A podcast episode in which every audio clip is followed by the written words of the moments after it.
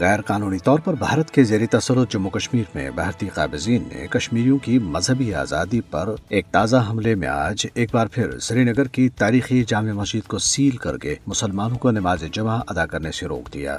یہ مسلسل دوسرا جمعہ تھا جب جامع مسجد کے دروازوں کو مقفل کر دیا گیا اور لوگوں کو مسجد میں جانے کی اجازت نہیں دی گئی۔ بھارتی قابضین نے یہ اقدام اس خوف کے پیش نظر کیا ہے کہ تاریخی مسجد میں نماز جمعہ کا اجتماع اسرائیل اور بھارت مخالف مظاہرے میں تبدیل نہ ہو جائے۔ ہندی قابضین نے کل جماعتی حریت کانفرنس کے سینئر رہنما میروائز عمر فاروق اور ممتاز عالم دین آغا سعید محمد ہادی الموسبی کو بھی اس موقع پر اپنے گھروں میں قید کر لیا۔ حکام نے کل سینئر حریت رہنما آغا سعید حسن الموسبی الصفی کو بڑگام میں ایک امام بارگاہ کے باہر اسرائیل مخالف مارچ کی قیادت کرنے کی اجازت نہیں دی تھی۔ کل جماعتی حریت کانفرنس کے ترجمان نے سری نگر میں جاری ایک بیان میں اس بات پر افسوس کا اظہار کیا ہے کہ مودی حکومت نے مقبوضہ جموں کشمیر کے عوام کی مذہبی آزادی سمیت تمام بنیادی حقوق سلب کر رکھے ہیں۔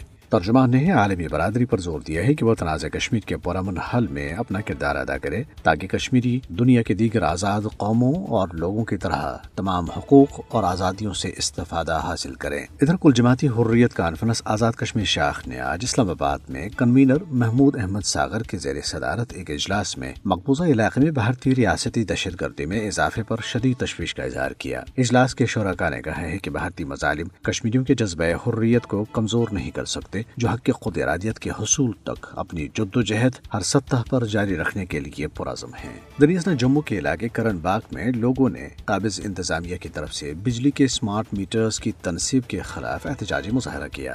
مظاہری نے آر ایس پورا ستواری اور چٹھا سمیت متعدد علاقوں میں گھنٹوں ٹریفک معطل کیے رکھا۔ مظاہرین کا کہنا تھا کہ مودی کی بھارتی حکومت اور مقبوضہ علاقے میں اس کی کٹ پتلی انتظامیہ اسمارٹ میٹرز کے ذریعے کشمیری عوام سے لوٹ مار کر رہی ہے۔ کل جماعتی حریت کانفرنس کے رہنما محمد یوسف نقاش نے بے گناہ فلسطینیوں پر جاری اسرائیلی ظلم و ستم پر سخت تشویش کا اظہار کیا ہے۔ سری نگر میں ایک بیان میں انہوں نے کہا ہے کہ مقبوضہ کشمیر کے عوام مظلوم فلسطینیوں کے دکھ درد کا بخوبی احساس رکھتے ہیں کیونکہ وہ بھی کئی دہائیوں سے ایسے ہی جبر اور ستم کا شکار ہیں۔ کینیڈا اور بھارت کے درمیان سفارتی کشیدگی کی شدت اختیار کر گئی ہے۔ کینیڈا نے بھارت سے اپنے باسٹھ میں سے اکتالیس سفارتکار واپس بلانے کا اعلان کر دیا۔